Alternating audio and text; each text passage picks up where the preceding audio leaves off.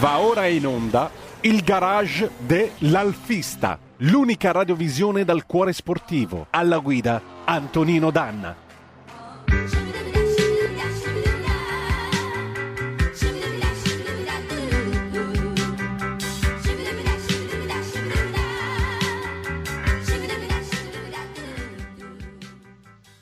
Amiche e amici miei e non dell'avventura, buongiorno. Siete sulle magiche, magiche, magiche onde di RPL. Questo è il garage dell'Alfista.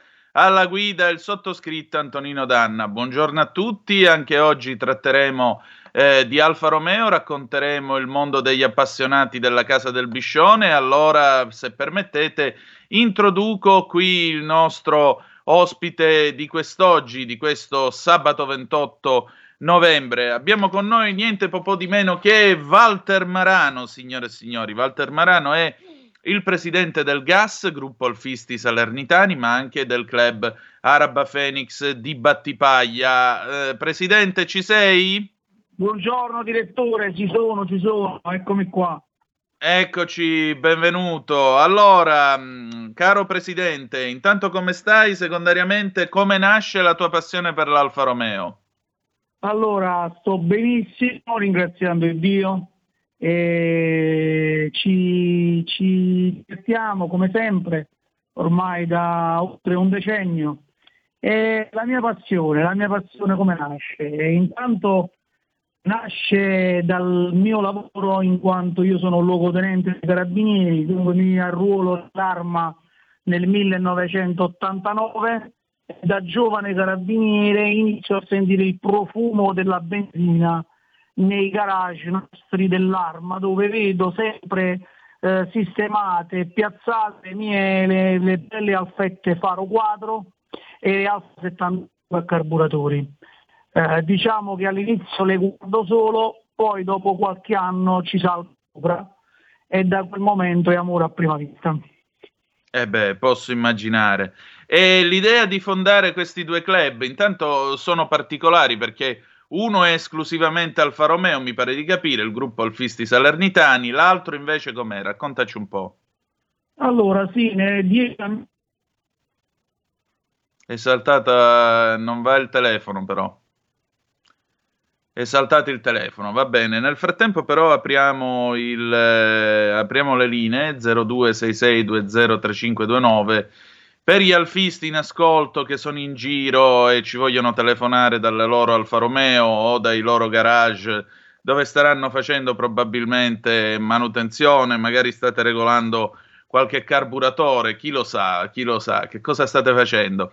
Roberto, proviamo a recuperare il nostro Walter perché la linea se n'è andata sul più bello e francamente non mi pareva il caso. Eh, purtroppo vedete, quando si è in balia dei telefoni, ahimè, questo accade. Mm, deve essergli finita la batteria, allora mi sa. andiamo bene, andiamo proprio bene.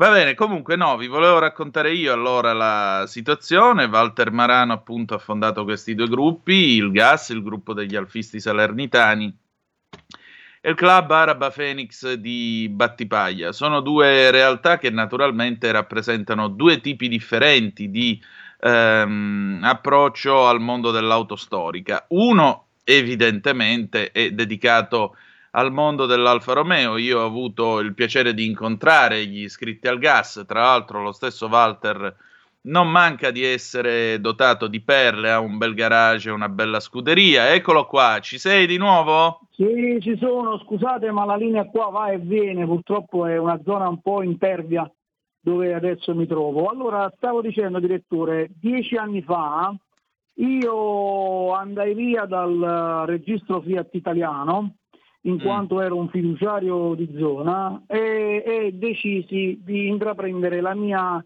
eh, carriera come presidente di club. Dunque la, mi portai alcuni soci che erano miei fedelissimi, eravamo solo 60 e, e creammo questo club che si chiama Arab, Araba Felix proprio perché eh, rievocava eh, la, la, l'Araba Fenice che come lei sa muore e rinasce dalle proprie ceneri. Dunque certo. diciamo, l'idea di questo club era quella di una rinascita, di una, di una, di una vita um, per camminare con le proprie gambe. Dunque nel, 2000, nel 2010 creammo questo club e, e, e, contava solo 60 soci, oggi ne conta circa 200 e tra questi soci chiaramente eh, si, fe, si faceva strada la passione Alfa Romeo all'interno di questo club in quanto la presenza delle Alfa Romeo era molto forte e allora mi fu chiesto di eh, creare un gruppo di alfisti per poter competere, tra virgolette, ma sempre competizioni genuine, sempre competizioni eh, tra amici, insomma, a, alle manifestazioni specifiche di modello Alfa Romeo. Dunque nel 2017, a seguito di una riunione del consiglio direttivo del club, fondammo il GAS, che sta per Gruppo Alfisti Salernitani. Il GAS eh, conta attualmente circa 80 membri ed è molto mm. forte a livello mediatico in quanto in questi tre anni di vita abbiamo realizzato diverse situazioni a livello di manifestazioni, a livello di partecipazione a, a film, eh, specifici con le Alfa Romeo, abbiamo fatto diversi spot pubblicitari, insomma siamo diventati un, un punto fisso, un punto fermo per le compagnie insomma, cinematografiche che vedono in noi un gruppo importante e con bei pezzi. Molto bene, molto interessante. Senti, ma mh, mm, eh, a un certo punto però arriva il cinema. Perché hai deciso di darti al cinema con le tue Alfa Romeo? Soprattutto ci racconti i pezzi forti, i piatti forti della tua scuderia. Perfetto, allora praticamente nel 2015 eh, vengo contattato da una produzione romana che sta girando delle scene di un film molto importante perché è un film autobiografico sulla vita del cantante Carmelo Zappulla eh, che vede protagonisti di questo film eh, un cast stellare con Giancarlo Giannini, Tony Sperandeo, Franco Neri ed altri attori molto importanti e mi chiedono di collaborare con questa produzione alle riprese di questo film nella zona del Salernitano e dell'Avellinese eh, per girare queste scene. Eh, in questo contesto la, la, diciamo, al club fu chiesto di eh, mettere delle macchine eh, degli anni, fine anni 80, fine anni 80 che eh, rappresentavano la squadra catturandi, che era una squadra del, dell'arma dei carabinieri che eh, praticamente eh, operava nel dover catturare questo cantante neomelodico che nel frattempo si era dato latitante perché ingiustamente arrestato per uh, l'omicidio del, come mandante dell'omicidio della propria compagna. Dunque certo. praticamente furono, fu, ci furono chieste delle Alfa, delle Alfa 90 eh, sia in divisa che Ciretta, delle Alfa 33 che fungevano da scorta e delle Alfette che facevano parte della squadra catturandi. Insomma girammo delle scene molto belle sia con le macchine con i colori istituzionali che quelle con le civette, con i lampeggianti, scene di inseguimento, eh, sparatorie, insomma fu veramente il nostro battesimo del fuoco, consideri che eh, io sono un carabiniere e anche i miei colleghi, alcuni hanno partecipato alle riprese del film, chiaramente facendoci autorizzare eh, dall'arma dei carabinieri, perché sapete che noi abbiamo l'obbligo di riferire alla superiormente quando partecipiamo a, a film dove eh, ci sono, insomma, voglio dire, eh, veicoli con i colori istituzionali o, o che comunque eh, a, mh, fanno parte del, del nostro ehm, lavoro. Ecco, ma mh, mm, con chi hai lavorato e con chi stai lavorando?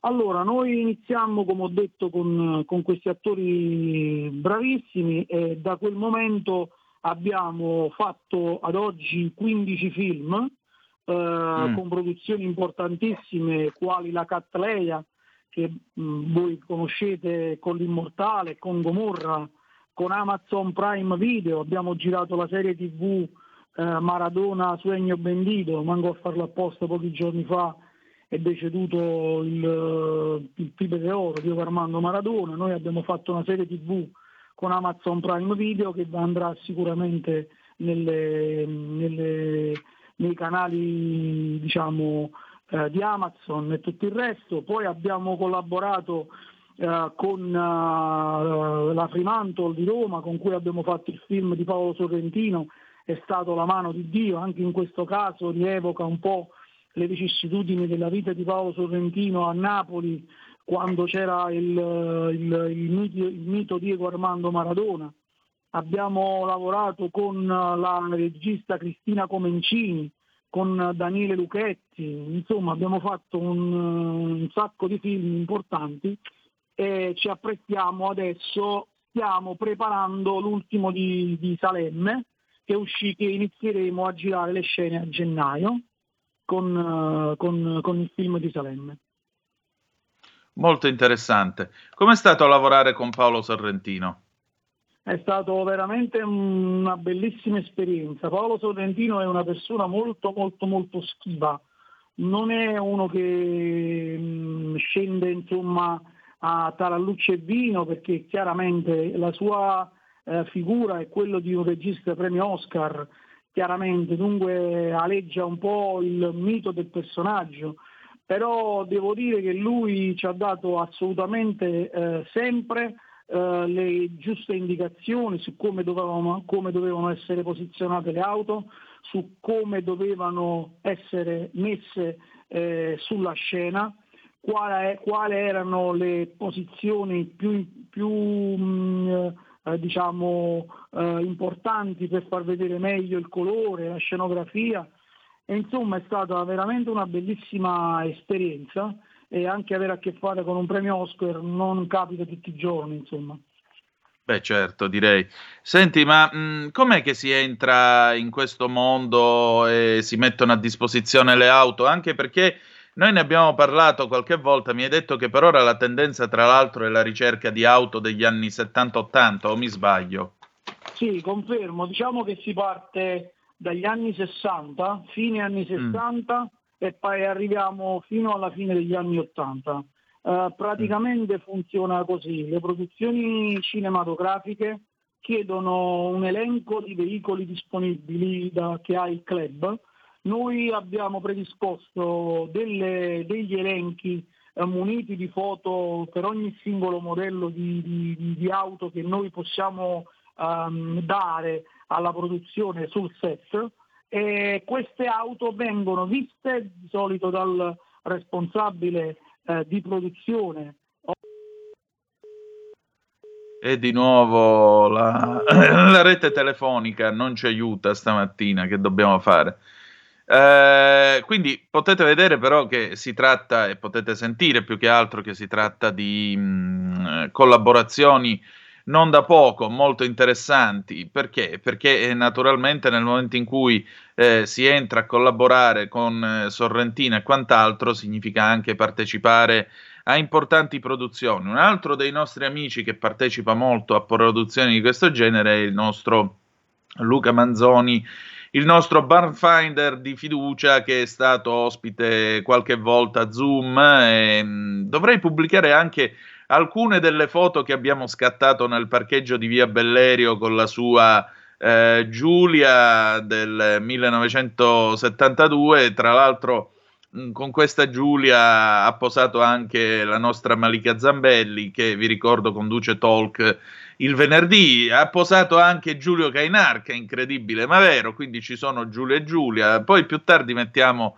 le foto sulla pagina Facebook eh, di mm, RPL, così potete andarle a vedere. L'automobile d'epoca inevitabilmente si presta a fare cinema perché potete dire quello che volete, ma è ovvio che eh, l'automobile d'epoca è quello che dà il sapore e soprattutto contestualizza eh, il momento. Sì, d'accordo vestirsi in un certo modo, però è chiaro che se tu sbagli la macchina poi succedono i problemi. Io ricordo per esempio Maltese, il romanzo del commissario ambientato nel 76 e c'erano due alfette serie 79, quelle con le maniglie incassate come la 2000 E questo nel 76 non era possibile, eresia, eresia. Presidente, ci sei? Mi senti? Ah, chiedo scusa Antonino, era con noi un attimo fa e evidentemente in questi pochi secondi è caduta ancora la linea. Recuperiamo nuovamente.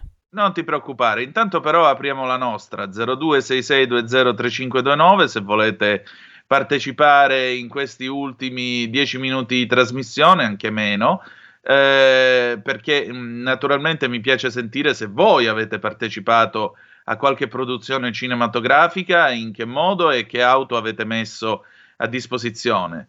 Eh, Mr. President, allora? Vediamo un po'. Vediamo un po', non è ancora, non è ancora tra di noi. Eccolo.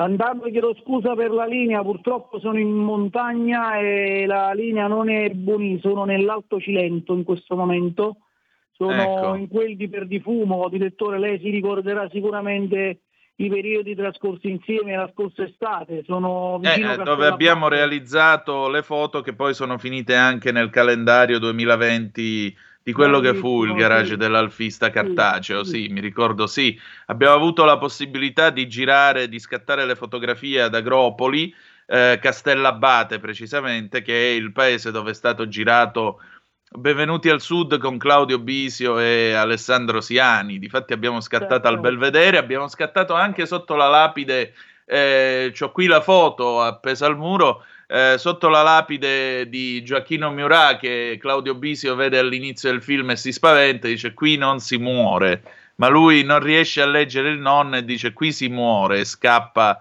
terrorizzato sotto l'acqua. Um, stavi dicendo, quindi, com'è che vieni convocato? Com'è che si finisce convocati allora, in un film? Direttore, le spiegavo, praticamente ogni produzione a cui fanno capo a noi, noi forniamo un elenco dettagliato di tutti i veicoli che abbiamo disponibili. Eh, nell'elenco ci sono le diverse posizioni del veicolo, un tre quarti anteriore, i sedili anteriori, i sedili posteriori, è un tre quarti posteriore lato opposto con il quale praticamente il direttore di fotografia o il responsabile di produzione del film eh, sceglie insieme al regista quali sono le auto che devono essere prese in relazione anche ai, alla storicità dei fatti rinvenuti da video dell'epoca Dunque praticamente si scelgono queste auto, loro a noi comunicano quali auto loro hanno scelto, noi mm. a questo punto, sapute le auto che devono andare sul set, procediamo. Prima a una pulizia e una sanificazione di, tutti, di tutto il veicolo sia interno, facciamo una, un lavaggio esterno eh, e del, eh, diciamo del, della parte relativa alla meccanica, alle gomme, prepariamo la macchina per il set, quando c'è la convocazione della macchina sul set, noi un'ora prima di iniziare le riprese siamo sul set, dove praticamente mettiamo la macchina a disposizione della produzione eh, utilizzando dei driver. I driver sono dei collaboratori di produzione, eh, in questo caso sono i soci del nostro club, che sono i proprietari delle macchine stesse che vengono portate sul set, i driver rivestono una funzione importantissima in quanto sono i movieri delle auto sul set. Uh, scene di traffico normale, scene di uh, inseguimento, scene di uh, parcheggio, scene di qualsiasi movimento che viene fatto sul set la stragrande maggioranza delle volte sono i nostri driver che le muovono. Mm. Solo in alcuni casi vengono messi degli stuntmen per delle scene un po' più particolari o addirittura quando la macchina è una macchina protagonista, ovvero c'è l'attore all'interno, in questo caso il driver o fa il passeggero e sta comunque in macchina insieme all'attore protagonista o nelle immediate vicinanze della scena, nel senso che se l'attore ha difficoltà a inserire la marcia o ha difficoltà a farla camminare, c'è il driver vicino che spiega all'attore come deve fare per poter spostare la macchina. Diciamo certo. che tutto è organizzato, non nulla sfugge al nostro controllo in quanto noi siamo sul set e controlliamo tutte le eh, operazioni eh, di, diciamo, delle riprese. Capisco, capisco. Eh, abbiamo una telefonata, pronto? Chi è là? Buongiorno, telefono da Como. Io vorrei sapere, eh, sulle macchine d'epoca, quando fate i film, quando fanno i film, eh, quando ci sono eh, diciamo inseguimenti, capotamenti, quelle robe lì, che tipo di macchine usate? Perché sono tutte macchine di una certa, di una, di una certa età, di un, di un, certo prestigio, di, di valore. Ecco. Io ero curioso di sapere come, quale tipo di macchine utilizzate che vengono accidentate, scassate, tutto quanto, con le macchine che usano sul film. Ecco, sono sempre stato curioso perché vengono fuori tutte, tutte schiacciate cose, lui parlando col suo, suo um, suo ospite ha tutte macchine di un certo prestigio di valore. Ecco, ero curioso di saperlo, grazie. Prego, Presidente, rispondiamo. Allora, eh, ci sono due opzioni. Intanto eh, se sono delle scene per le quali la macchina deve essere danneggiata, la produzione te la compra, cioè te, la, te l'acquista, diventa di loro proprietà e dunque loro ne fanno quello che ritengono più opportuno. Chiaramente se il, il venditore la vuol vendere. Nel caso in cui non la vuol vendere, dunque la produzione non possa acquistarla, viene creato un clone, praticamente viene presa una macchina eh, simile o comunque eh, di, che ha le stesse caratteristiche tecniche e viene preparata dalla produzione. Poi tutto il resto viene fatto in post produzione, cioè spesso quello che si vede eh, è solo frutto del, di, di, montaggi tecnici e dunque praticamente incendi, cappottamenti e altre cose vengono fatte anche in post produzione, per cui probabilmente eh, quasi sicuramente non è la macchina che portiamo noi sul set. Ecco, per esempio, domanda che ti pongo io. Eh, ma quando si fanno le scene, per esempio, degli agguati e si spara e saltano i finestrini, in realtà non sono i finestrini della macchina. Allora, i finestrini sono fatti apposta, sono dei finestrini che vengono montati sulle macchine che sono particolari per la, per la, che devono scoppiare. Allora, loro hanno una, la possibilità di sostituire il vetro dove verrà sparato il, il colpo chiaramente a salve, ma che comunque una volta che impatta il finestrino, il finestrino eh, si rompe. Uh, diciamo che uh, vengono cambiati e, e, messi di volta in volta. Ecco perché le macchine vengono uh, prenotate e organizzate e visionate molto prima, in quanto se bisogna intervenire per delle scene particolari, loro intervengono montando dei finestrini eh, particolari che servono poi per la scena e vengono effettivamente rotti. Ecco, quindi insomma direi che eh, si tratti di qualcosa di importante, si tratti anche di quei trucchi che fanno la magia della settima arte. Eh, senti, mh, mm, quali sono i pezzi forti della tua collezione? Ah, noi spaziamo da, partiamo dalle macchine eh, di, diciamo, di, di, più umane, insomma, macchine di popolari, eh, partiamo da 500, 126, 127, 128, 131, cioè le macchine popolari che sono quelle che poi nei film sono quelle più richieste in quanto, in quanto macchine popolari del popolo, insomma, macchine di uso comune Dunque abbiamo tutti quelli che sono i veicoli che hanno fatto grande l'Italia e, e insomma sono le macchine che sono spesso in quasi tutte le pellicole cinematografiche. Dunque partiamo dalla, come ho detto, dalle 500, andiamo alle 127, alle 128, qualche Renault, Renault 5, Renault 4, poi per le Alfa Romeo, siccome sono macchine più particolari, perché mm. ce le chiedono sempre eh, so, eh, solo per le scene relative alle scorte ai magistrati o alle, alle macchine delle squadre catturandi. Dunque praticamente sono macchine che ci chiedono in film dove c'è il magistrato che ha bisogno della scorta, dunque ci chiederanno l'alfetta, ci chiederanno l'alfa 75, ci chiederanno l'alfa 90, ci chiederanno l'alfa 33, ci chiederanno qualche croma. Uh, in più ci chiedono macchine uh, particolari, del, diciamo, sportive dell'epoca, perché all'epoca il rampollo di famiglia aveva il GT Junior Scalino, il GT Junior Scalino, aveva qualche Montreal, insomma macchine giovanili dell'epoca che si potevano permettere solo gente diciamo con i soldini. Diciamo, Benissimo. Macchine... Sì. Niente, no, benissimo. Allora, il mio spazio è finito. Direi che con questa bella immagine di Scalini e Montreal possiamo chiudere qua. Presidente, grazie di essere stato con noi.